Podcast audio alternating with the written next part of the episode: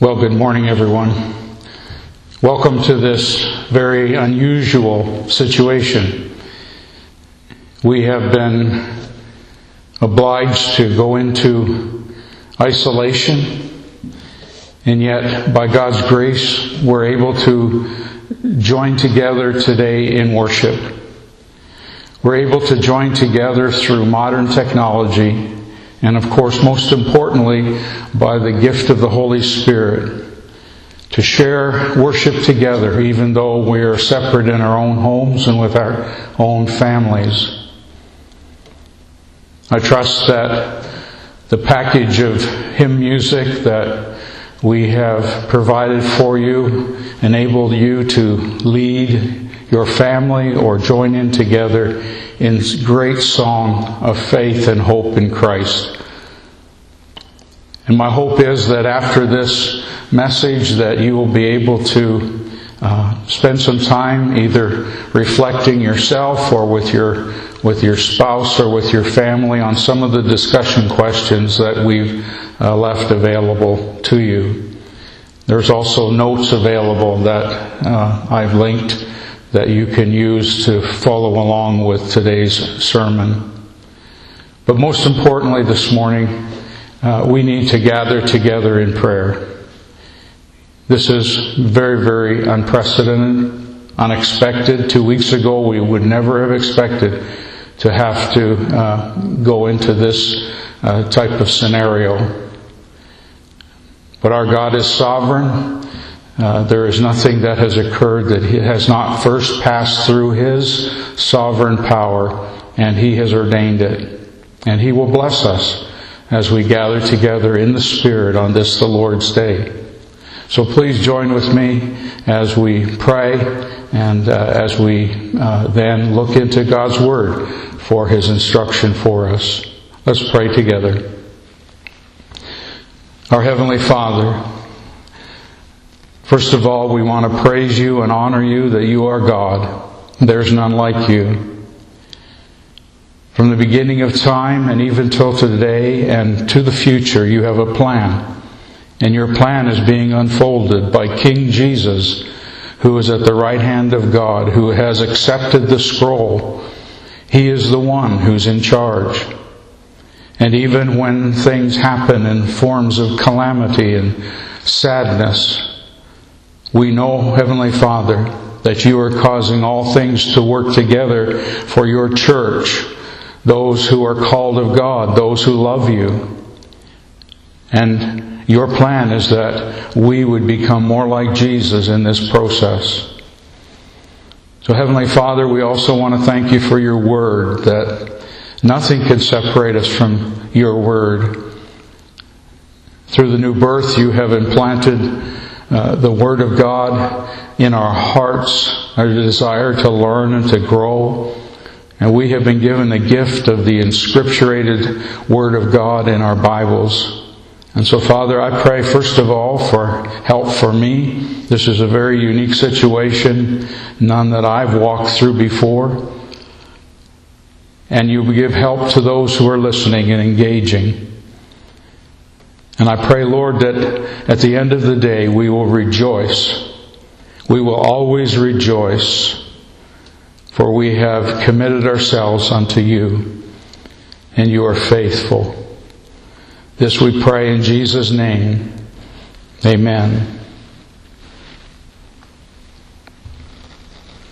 I recently was looking at a YouTube debate from the Veritas Forum in which one of the participants, uh, an atheist by his own profession, uh, Dr. Andy Norman of Carnegie uh, Mellon College, provided a definition of faith.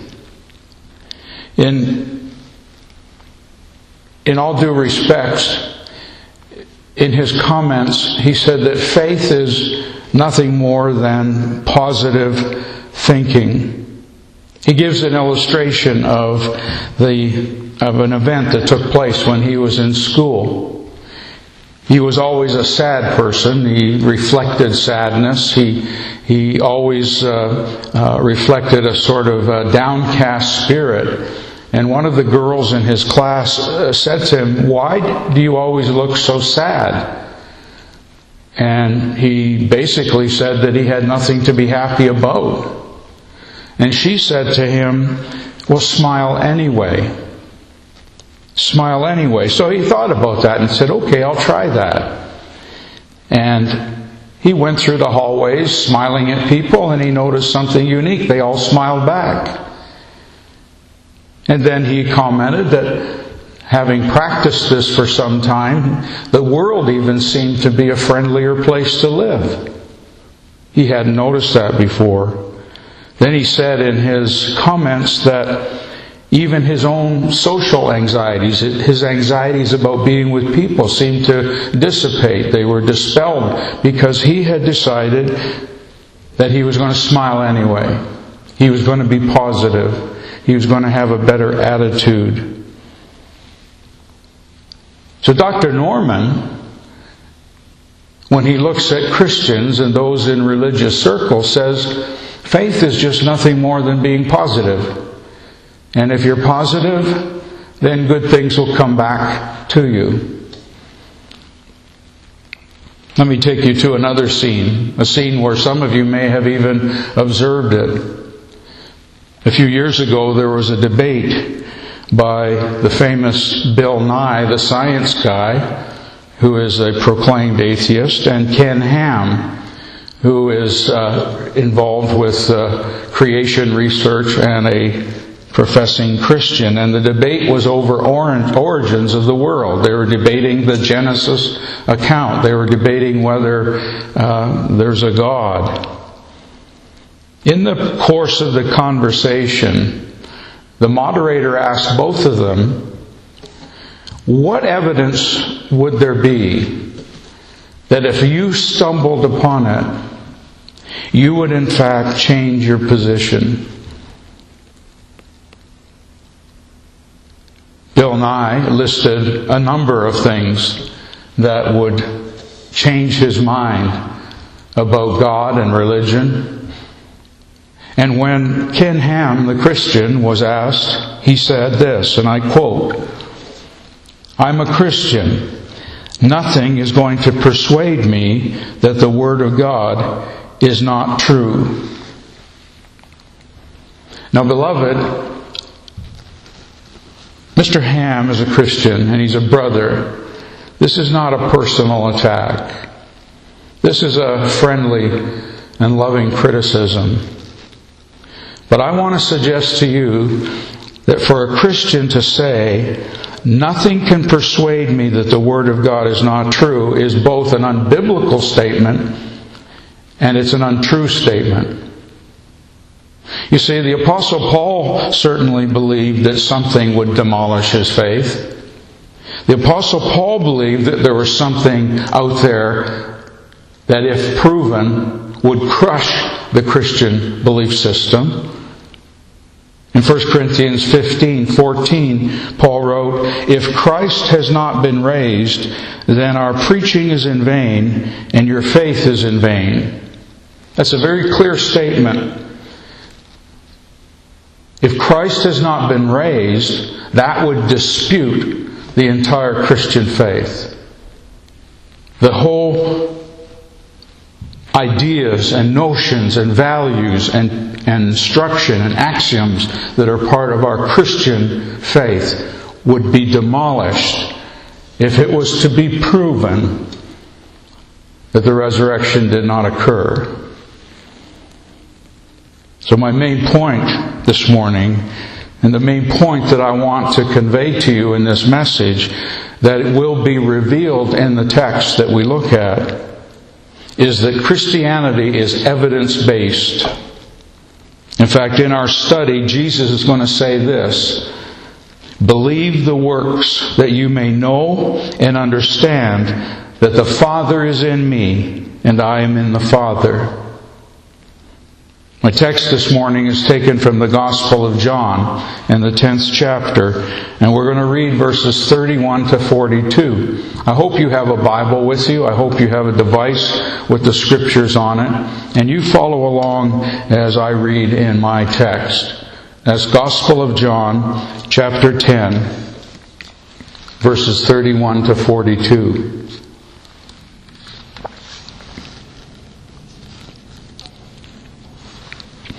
The Jews picked up stones again to stone him. Jesus answered them, I have shown you many good works from the Father. For which of them are you going to stone me? The Jews answered him, It's not for a good work that we're going to stone you, but for blasphemy, because you, being a man, made yourself out a God. Jesus answered them, Is it not written in your law? I said, You are gods. If he called them gods to whom the word of God came, and the scripture cannot be broken, do you say of him whom the Father consecrated and sent into the world, You are blaspheming because I said I am the Son of God? If I am not doing the works of my Father, then do not believe me. But if I do them, even though you do not believe me, believe the works, that you may know and understand that the Father is in me, and I am in the Father. Again they sought to arrest him, and he escaped from their hands. He went away again across the Jordan to the place where John had been baptizing at first, and there he remained. And many came to him, and they said, John did no sign but everything that John said about this man was true, and many believed in him there. This is God's holy word. Jesus made a stunning claim in verse 30, which I didn't read. He said, I and the Father are one. The Jews understood that he was claiming to be God. And so in verse 31, where we start our passage this morning, we read they picked up stones and again to stone him. You see, stoning was the practice of, uh, was the punishment of blasphemy. In Levit- Leviticus 24:16, confirmed by Deuteronomy 13:6 to 11, if someone blasphemed, they were to be stoned. These Jews believed with all their heart that Jesus was blaspheming, and his due result would be capital punishment. But Jesus continues the dialogue. He says, Okay, of all the good works I've done, which one are you stoning me for? Jesus is obviously taking this discussion, this argument, moving it away from blasphemy and moving it towards the evidence that he has given through his life and his ministry. In fact, last week, if you recall, we went through uh, just a summary, a brief summary of the undeniable, the inarguable overview of Christ's ministry that all pointed to the fact that He is the Messiah. After two and a half years, the, the, the collective evidence is overwhelming that Jesus Christ is the Messiah. In fact, in verse, in the latter part of verse 25 in your text, you'll see that Jesus makes that claim. He says, My works support who I am. They give testimony to who I am. The works that I do in my Father's name, they bear witness of me. This is really important. This is important to understanding this text.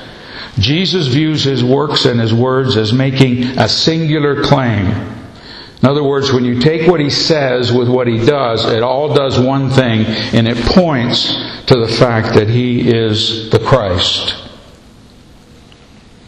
Imagine going into a doctor's office, and as you enter his or her office uh, in the, in the, in the inspection room, you see certificates on the wall that all claim to the fact that this doctor is qualified to consider your case.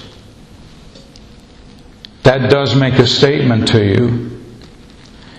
But when that doctor successfully diagnoses your case, and that doctor successfully pre- prescribes something for you to do or to take that heals you from your condition, you can look back and say, not only did the diploma affirm the fact that they are a qualified doctor, but the very treatment that I received at their hands together all point to the fact that they are the real deal. They're authentic. You see, the Jews failed to understand Jesus on two essential points. One is they didn't understand that his miracles pointed towards the fact that he's the Messiah. They didn't understand that. They didn't understand that they were signs, and I'll talk a little bit about that later. And they didn't believe his words. They didn't believe his words. And Jesus is teaching them, well, if you don't believe my words, at least look at what I did. That should be sufficient. That's sufficient evidence. Jesus then introduces them to a very difficult argument. It's been a tough argument for theologians and expositors to unpack. It's found in verse 34 to 36. Jesus, upon hearing that they are charging him with blasphemy for saying that he's the Son of God, takes them to their own text of Scripture, takes them to their own Scriptures. He takes them to Psalm 82, verse 6, where the psalmist recounts the words of God to leaders, to authorities, and God says, and, and He says to them, You are God's sons of the Most High, all of you. So this is an obscure text. This, this is concept not easy for us to understand. But the psalmist recounts the fact that God thought of leaders in Israel, governing authorities, even perhaps priests and prophets, as, quote, sons of God. By citing Psalm 82, verse 6, I believe Jesus is trying to say that if mere mortals could be called sons of God, small g, then it was certainly must be okay for the God to refer to Jesus as the Son of God. In fact, I think what Jesus is saying is that if God sent me, Jesus, into the world to be the Savior, and this is attested by my works, isn't it a greater blasphemy to deny that? So Jesus returns to his main argument in verse 38. But if I do them, even though you do not believe me, believe the works that you may know and understand that the Father is in me and I in the Father. Jesus wants them to know that the conclusion of his claim combined with his works equals that he is God. And that should lead them to believe. But you notice it didn't. They, verse 39, they tried to arrest him, but he escaped. Jesus removed himself from the public scene and moved across the river to Jordan, where the late John the Baptist had been baptizing. You recall that he was executed prior to this. So Jesus went into that area of Jordan. It would be a natural route for him to go because he was heading eventually to Jerusalem. He went into that area of Jordan. He stayed there for a while. And the people that came to him remembered the words of John the Baptist. But now they had seen the works of Jesus. They remembered John's words. And now, when they combine that with the miracles and the signs that Jesus had done, we have this absolutely delightful conclusion. And many believed in him there. Beloved, I'd like you to again remember the main thought of this message. It's found in verses 37 to 38. If I am not doing the works of my Father, then do not believe me. But if I do them, even though you do not believe me, believe the works, that you may know and understand that the Father is in me and I am in the Father. The point of this passage, I believe, for us is to affirm the truth that the Christian faith is evidence based.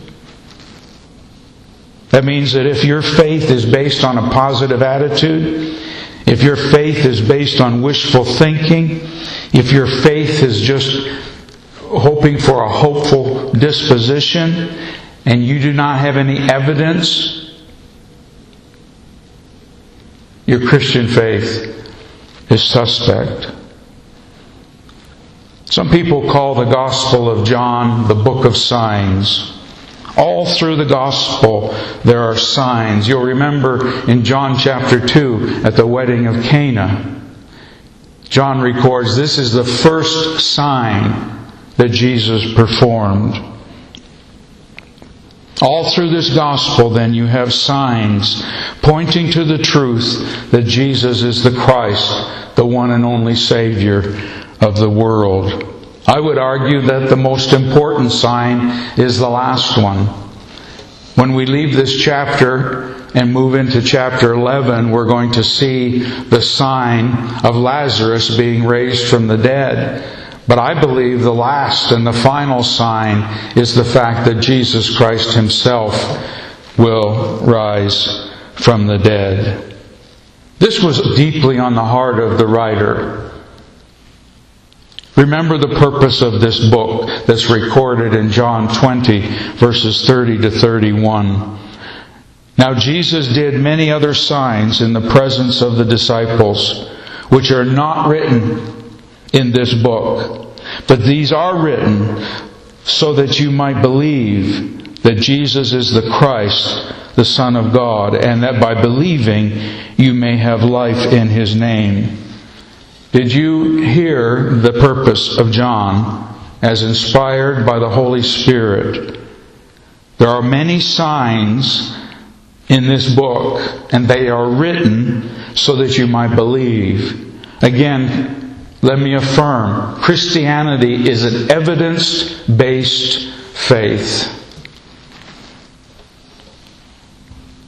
So, as I conclude, I want to address two groups of people. There's always two groups of people. The first group includes those who have not believed that Jesus is the Christ. The first group involves those who have not received Him as their Savior. The first group involves those who have not repented and turned from idols and put their faith in the true and the living God. The first group of people involves non believers, non Christians. If you're in that group, you have a view of Jesus. I don't know what it is, but you have a view of Jesus. You certainly can't believe that He's God. You've not trusted Him as your Savior. Some of you will say, I want evidence. I only believe what I see. I only believe the evidence, like a scientist might say. I have good news for you this morning. The evidence is overwhelming. And the main piece of evidence has never been disproven. People have questioned the resurrection of Christ. They've mocked it. They've tried to explain it away. But they've never disproved it. Paul said, But in fact, Christ has been raised from the dead. Therefore, the Christian faith is genuine. It's substantive. It's undeniably true. So if you're in this first group, I plead with you today.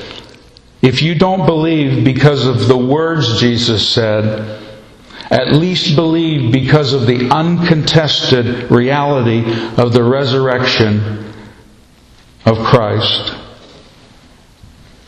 Many Christians have profited by the work of an apologist by the name of Josh McDowell. His early book, which has been edited and re edited and reprinted over and over again, has a title that has remained the same throughout the generations. And the title to his main book on the subject of defending the Christian faith is Evidence That Demands a Verdict. If you're in this first group, there is evidence that Jesus Christ rose from the dead. That truth has never been disproved. Therefore, my appeal to you, my appeal to you as a pastor to a non Christian, there's the evidence. It demands that you respond. It demands that you respond. And like the early church, particularly I'm thinking of the Apostle Thomas, who struggled with his faith. When he saw the Savior with the marks in his hands and the wound in his side, he fell before him and said, My Lord and my God. The Bible gives evidence that is irrefutable and it demands that you and I respond. And if you're not a believer, I ask you to respond. I plead with you to respond by falling on your knees and surrendering your life to Jesus Christ as your Lord and Savior. I also want to encourage those of you who are listening who are believers, those of you who are Christians. Please don't buy into the, that Christianity that is sort of a blind leap of faith. It's not. The idea that faith is a blind leap is a fallacy. It's a denial of the scriptures. Don't live your life on wishful thinking. Don't live your life on hopeful thinking. Our faith is based on the evidence of the works of Christ and particularly the fact that He died and on the third day He rose again. And that's an indisputable truth. Our faith is based on the, the evidence of Christ's resurrection, supported by all the promises that He made. We're called to live by faith, but it's not to live by faith in faith. It's not faith in wishful thinking. It's faith in the objective, written, identifiable promises of God's Word. Remember that parenthetical thought that Jesus said to the Jews? The Scriptures cannot be broken. Why? Because the one who said it is the one who said he would die and rise again, and he did. Therefore, his words are faithful, and you can trust them. Christianity is an evidence based faith. It's based on a rock, not on sinking sand. I want to encourage you, if you're a Christian listening to this message, that you are built up and strengthened this day. That the promises of God are sure. The promises of God are sure. They're reliable. You can trust them. Because the one that said it is the one that also said, I must go to Jerusalem. I must suffer and die. No one will take my life from me. I voluntarily lay it down and I have the power to pick it up. And he actually did that.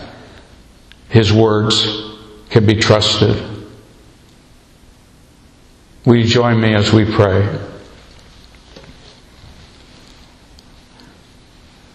Our Heavenly Father, we thank you that you are faithful.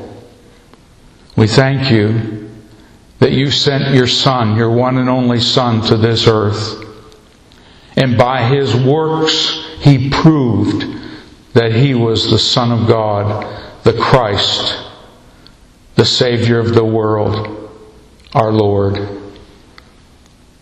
And more importantly, we thank you that on the third day after he had been killed, he rose again before a multitude of witnesses. And the world has yet to disprove that fact that he is alive. And we believe with all our hearts that our Savior is today ascended and sitting at the right hand of God. And there he is praying for us. There he is interceding for us. And this same Savior who is praying for us, who is saving us and keeping us day after day, will someday come again and we will see him in all his glory. He will be glorified among his saints and we will worship him forever. On that day there will be no more tears. On that day, there will be no more sickness and sadness, no coronavirus. On that day, there will be no sin. On that day, we will be made perfect in righteousness. And so, Father, we look forward to that great and glorious day, and our hope is placed in you. And we pray these things through Jesus Christ our Lord. Amen. Again, I want to thank you for tuning in and listening. I've been praying that this sermon would be a blessing to you in your present situation. I trust that you will go to the discussion guide, for there I attempt to ask some pertinent questions that would help you in your discussion. And you will notice that I encourage you also to sing, uh, whether you're alone or with your spouse or with your family, that great rousing hymn of faith, standing on the promises.